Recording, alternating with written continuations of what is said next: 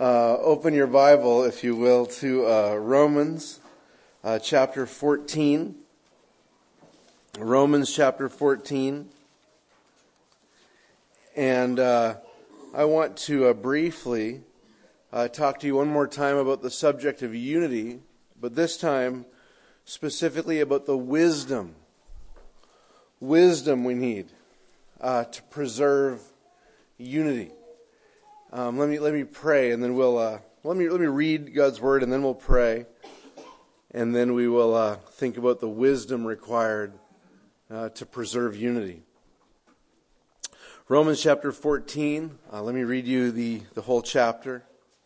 Uh, I'm not 100% sure, but I, there, there's a serious case that can be made that the whole book of Romans is trying to land here that the whole theme of Jew and Gentile through the whole book of Romans, which you'll notice if you go read through Romans this afternoon, is really aiming at the end of the day to teach Jew and Gentile how to welcome one another into the same fellowship, even though they have different convictions on secondary issues. Let me read to you from Romans chapter 14. As for the one who is weak in faith, welcome him, but not to quarrel over opinions.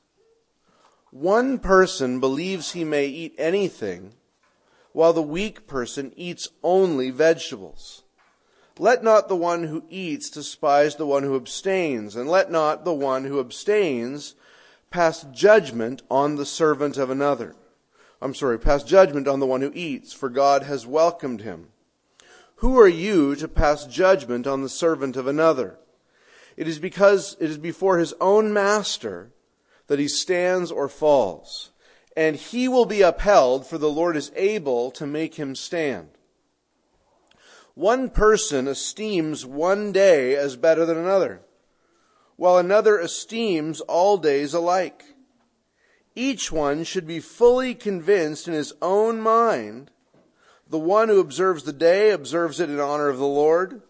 The one who eats, eats in honor of the Lord, since he gives thanks to God, while the one who abstains, abstains in honor of the Lord and gives thanks to God. For none of us lives to himself, and none of us dies to himself. For if we live, we live to the Lord, and if we die, we die to the Lord. So then, whether we live or whether we die, we are the Lord's. For to this end Christ died and lived again, that we might be Lord that he might be Lord, both of the dead and of the living. Why do you pass judgment on your brother? Or, or you, why do you despise your brother? For we will all stand before the judgment seat of God. For it is written, As I live, says the Lord, every knee shall bow to me and every tongue shall confess to God. So then each of us will give an account of himself to God. Therefore, let us not pass judgment on one another any longer, but rather decide never to put a stumbling block or hindrance in the way of a brother. I know and am persuaded in the Lord Jesus that nothing is unclean in itself, but it is unclean for anyone who thinks it is unclean. For if your brother is grieved by what you eat, you are no longer walking in love. By what you eat, do not destroy the one for whom Christ died. So do not let what you regard as good be spoken of as evil. For the kingdom of God is not a matter of eating and drinking, but of righteousness and peace and joy in the Holy Spirit.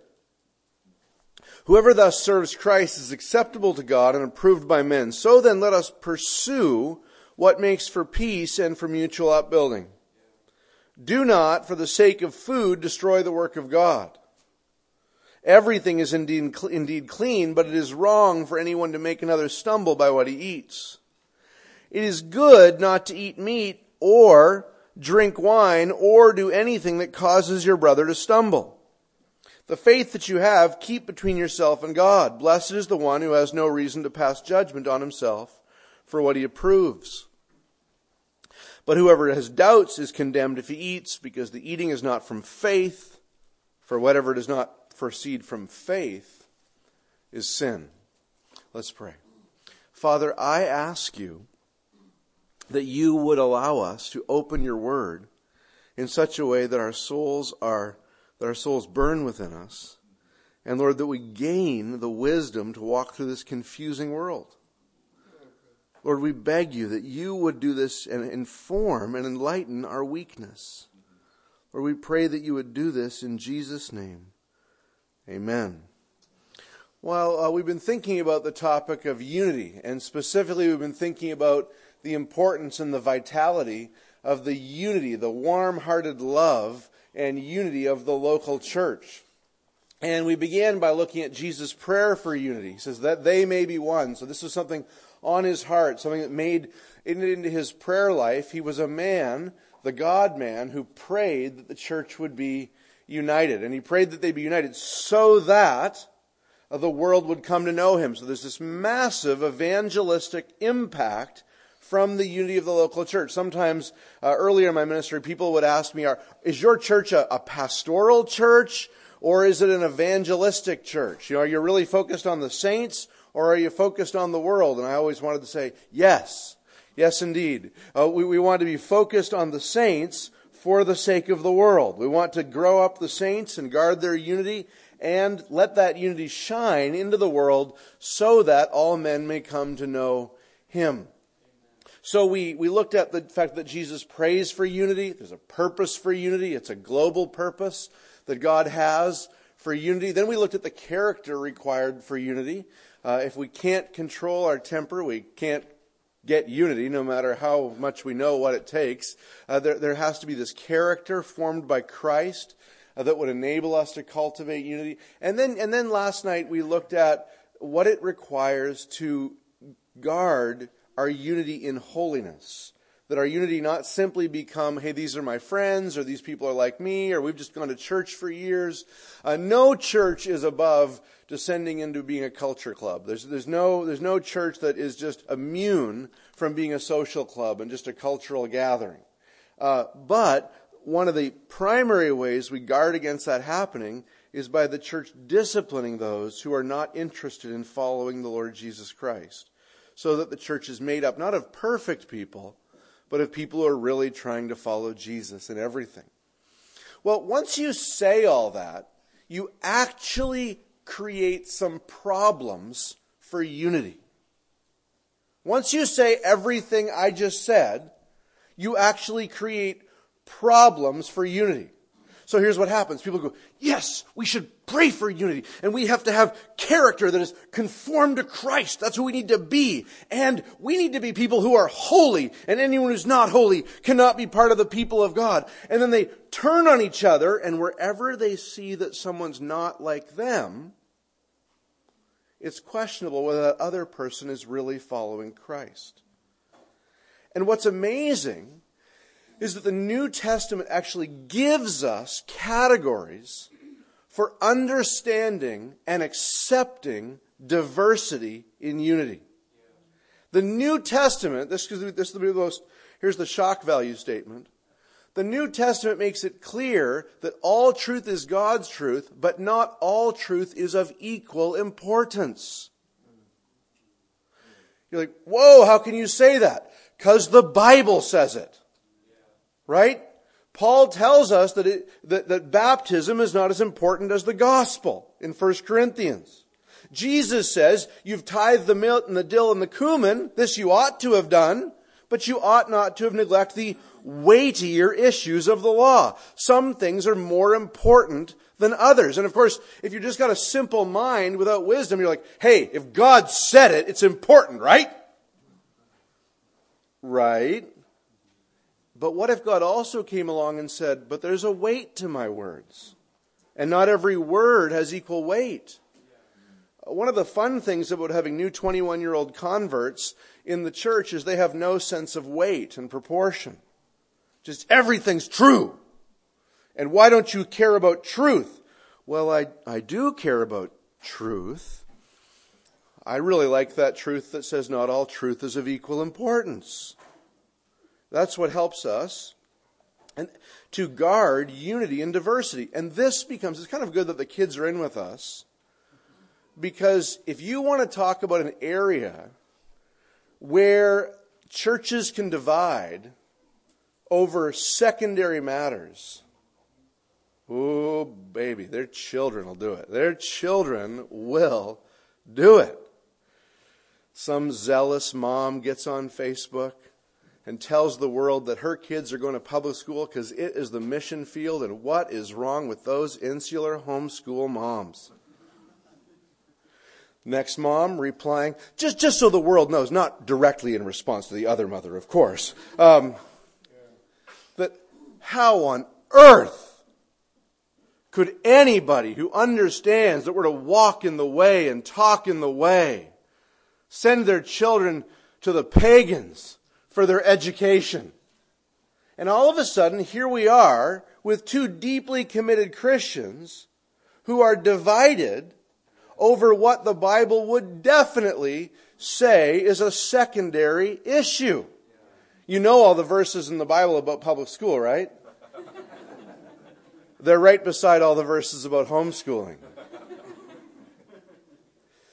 Uh, these issues come up uh, around food.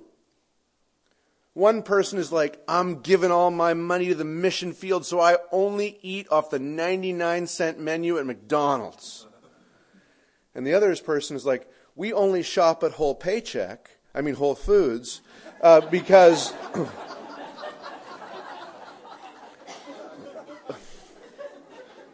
we only shop at Whole Foods because our body is the temple of the Holy Spirit, and I want to guard my body for a long, long time.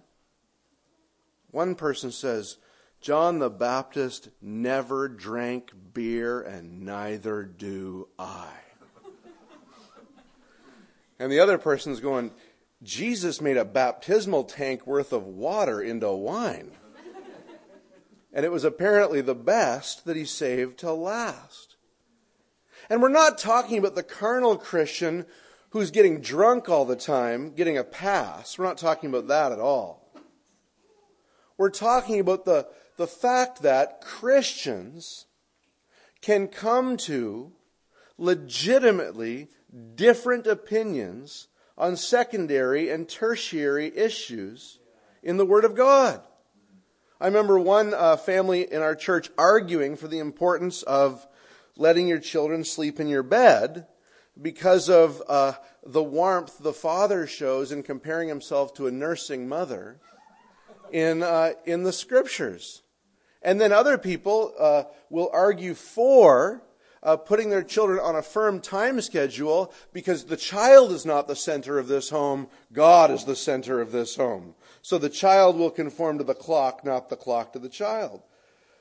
Well, what you, what you got to notice here is in every illustration I've given, the believers are always not trying to disobey the Word of God. They're actually always trying to obey the Word of God. They're taking the principles and what they see in the Bible and they're trying to apply it to their own lives. And no one should be blamed for doing this because the Bible does not spell out every single detail of our obedience. It gives us strong rails in which to place the train of our lives. But it doesn't speak to us about every single aspect of our lives, there we have to work out principles. And when we start working out principles, guess what? Different Christians from different backgrounds begin to work those principles out differently. Yeah. And that's okay. And if you don't understand it's okay, you will never have unity as a church. My brother might be one of those guys who eats really healthy and his wife, you know, needs the bread and makes the homemade bread all the time, and they're always uh, making everything whole, whole, wholesome and healthy. And for a while there, uh, he had a bumper sticker on his car that said, "Friends don't let friends eat junk." and uh, and I, I asked him if I could use this illustration. He gave me his blessing. And I just I just said, well, well, actually, after they've had a good conversation, sometimes friends do let friends eat junk. That they, they can enjoy and relish the fact that Christians come to different convictions on much less important issues. And Romans 14 recognizes that this is no small issue. If you misunderstand how to deal with the small issues, it becomes a big issue. If you don't have the wisdom to deal with those secondary and tertiary issues, then they become big issues that wind up dividing the people of God. And because of the advent of social media, you never actually even have a conversation with someone in order to get divided. You can just see their post and then not be quite as warm to them on Sunday morning. But I want you to notice in Romans chapter 14, the Apostle Paul says, As for the one who is weak in faith, welcome him. Welcome him. The primary command that we are given to deal with those who don't have the exact same convictions as us on secondary issues is that we are to welcome them. Your first impulse when you see a Facebook post about something that you don't agree with from someone you love is you should schedule having dinner with them. And the reason you schedule dinner with them is not so you can talk about the Facebook post. It's just to have them over and talk about the other 99.9% of things you agree on in the Lord. Do you see that command there in the scripture? As for the one who is weak in faith, welcome him but not to quarrel over opinions. You're, you're not to, okay, well, I'll have them over. You missed it. You only read half the verse. Okay, well, I'll have them over, and we won't talk about that. Or if we do talk about that, it should be in that warm, friendly way in which we, we, we just get to enjoy how God is working in our life. I had a beautiful example of this just uh, God was so good to us. I got to go over for lunch the other day to the Kellys. Uh, they homeschool their kids. We used to homeschool our kids. Now all of our kids are in public school. I asked how all their kids were doing. Got to hear how it was happening. Just see the great fruit of the way they're pouring into their children. It's glorious. They asked how all my kids are doing. They were delighted in hearing what God was doing in their life. That's exactly how it should be if we are going to talk about those areas where we haven't come to the same actions or convictions, then we ought to be able to celebrate the work of God that's happening in one another's lives, even though there are these differences. Now, I need to draw this out of the text a little bit more by explaining this term, weak in faith. It's very prone to misunderstanding. It says, As for the one who is weak in faith, welcome him. Now, who is the one who is weak in faith? Well, the first thing you need to understand is that when you hear that term weak in faith, you need to remember that we often use the word faith two different ways subjectively and objectively. So we often talk about faith like, I believe. I believe. Uh, I, am feeling uh, strong in my faith. I'm, I'm believing with great strength, or I'm feeling weak in my faith. I'm having a lot of doubts. We use the word faith subjectively. We also use it objectively like when Jude talks about the faith once for all delivered for all the saints, or when the writer of Hebrews uh, talks about Christ being the author and finisher of our faith. And so faith can be my faith in God's truth, or faith can also just refer to God's truth. Do you see the difference there? And so you need to understand here that when Paul talks about one being weak in faith, he's not talking about someone who's having doubts. He's not talking about Peter walking on the water and then falling back into the sea because he took his eyes off the Lord. When Paul talks about someone who's weak in faith in Romans 14, he's talking about someone who hasn't understood all the implications of God's truth. He's talking about faith in that objective sense, and he's saying that they have a weak faith in that they do not fully understand what God has revealed. And so, let me just work this out for you in, in verse 2, we hear about this person of weak faith. One person believes he may eat anything, while the weak person eats only vegetables. So the weakness is not, oh, I doubt whether God loves me. The weakness is in the area of conviction. Uh, it's likely that those who were eating meat were the Gentile believers. Uh, they had free range to eat whatever in their culture. Those who ate only vegetables were probably Jews who, in order to avoid the idolatry of Rome, only ate vegetables and not the meat sacrificed to idols. And he's telling them um, one person believes he may eat anything. That's strong faith, while the weak person eats only vegetables. That's weak faith. Let the one who, who eats despise the one who abstains. Let not the one who eats despise the one who abstains. And let not the one who abstains pass judgment on the one who eats, for God has welcomed him. Now go down to verse 5. It says, one person esteems one day as better than another. Again, that's probably the Jews. The Jews would have esteemed the Sabbath day as one day that's better than the other. And then while another esteems all days alike. Gentiles got saved, they're like, seven days? Great, let's worship the Lord. Each one, now here's, here's where it gets important. Each one should be fully convinced in his own mind. Here's what's important, beloved. The person who's strong in faith is fully convinced in their own mind. They're not doubting.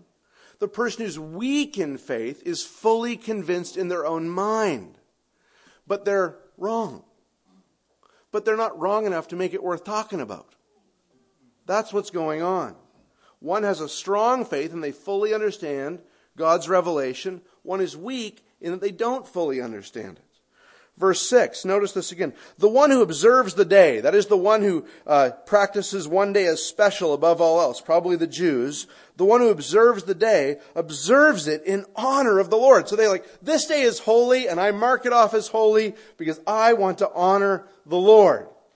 Notice the rest of verse 6. The one who eats, that is the one who eats meat, probably the Gentile, eats in honor of the Lord since he gives thanks to God, while the one who abstains abstains in honor of the Lord and gives thanks to God. Do you notice that in both cases the people are honoring God and they're seeking to give thanks to God? Do you notice that in the text? This is, this is what, this is the linchpin of everything I'm saying. Is that when we talk about each different person, they're doing it to honor God. Look at verse 14.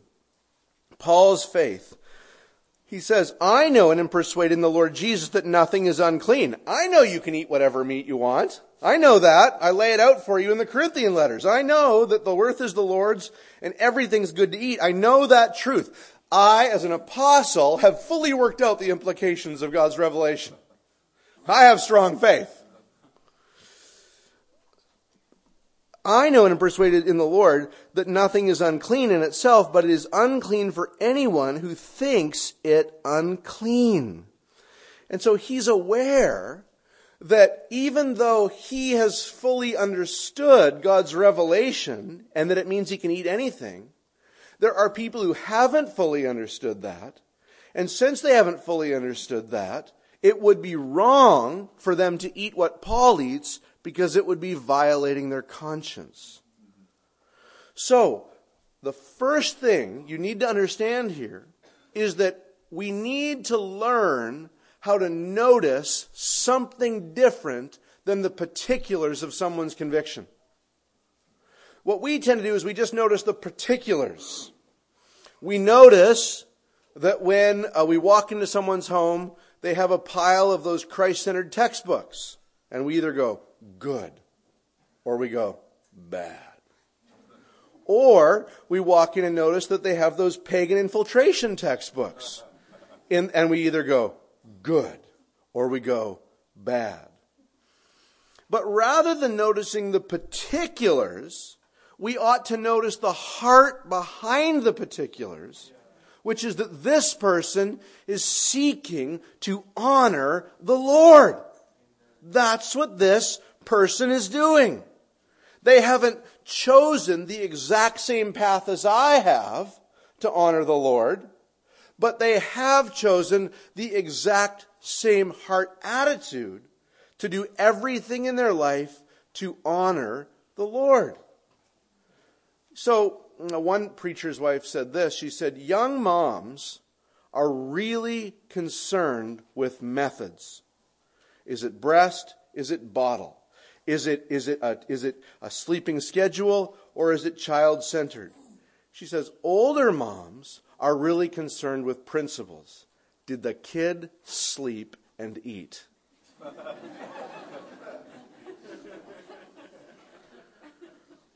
we want to be those who are really concerned with the main things and not consumed with the secondary things as if they were primary which means that we need to hold an attitude, even though we, we all have to come to convictions on when we're going to put our kid to bed and whether we're going to give them a penicillin or a smelling salt. Like we have to make these decisions all throughout our parenting. We, we have to make these decisions, but we have to understand that these decisions lie so far beneath the foundation of our faith, which is this that Jesus Christ lived a perfect life for sinners like us, that he died a death to pay for our sins, that he rose from the dead to conquer the grave, and that he lives having given us the Holy Spirit so we can live lives honoring and thanking him.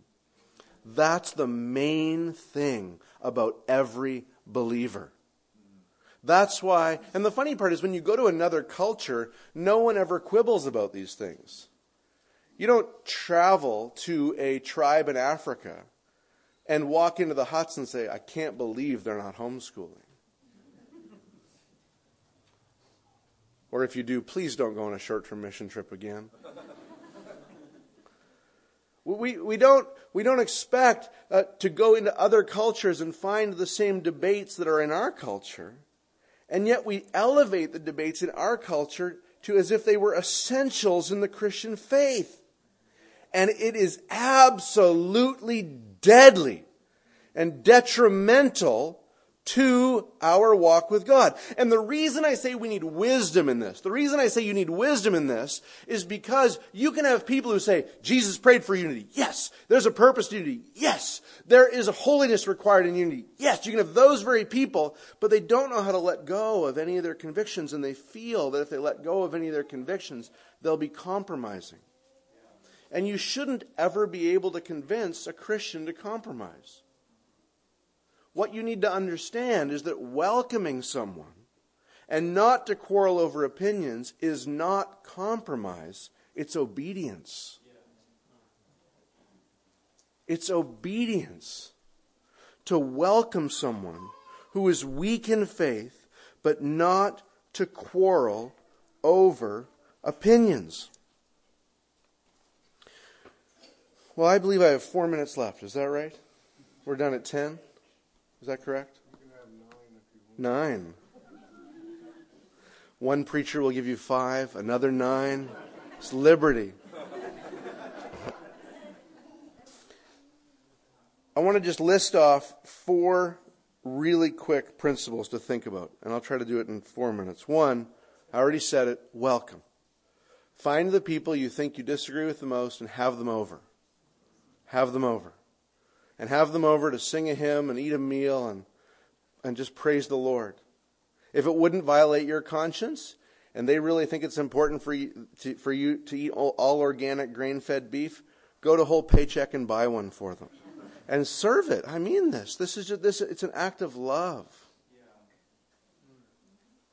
And if they put something in front of you that wouldn't violate your conscience, but just wouldn't be what you eat at home, make no big deal about it. Just eat it up. A Big Mac is good every now and then. At least for the first 15 minutes. The second thing I would remind you of is this.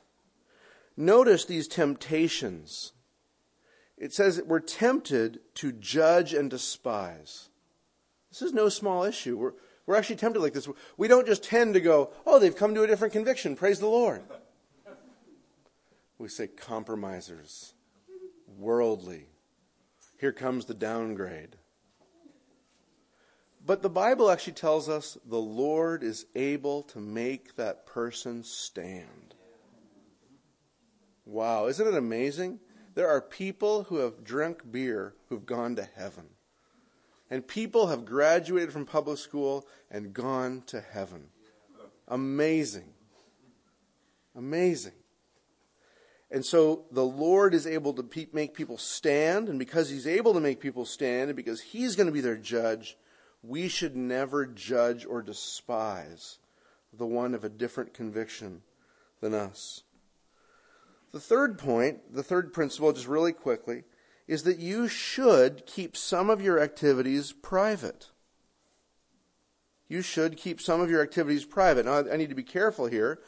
The Bible says in Proverbs 18:1 that he who isolates himself seeks his own desire, he busts out against all sound judgment. So there's a way in which we do our own thing because we don't want to tell anyone and don't want to be accountable to anyone.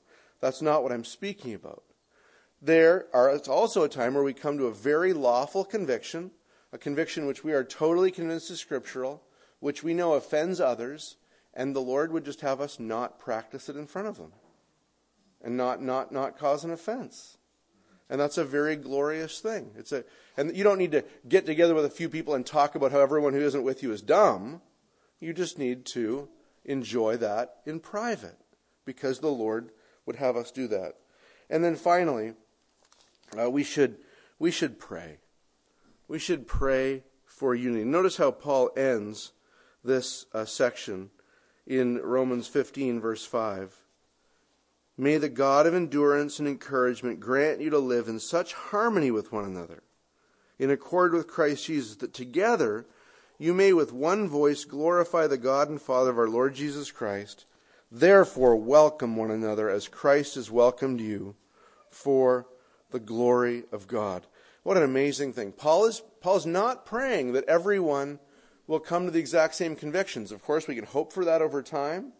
But more important than everyone coming to the same secondary and tertiary convictions is everyone welcoming one another and giving praise to God in harmony. Let's pray that that would even happen here.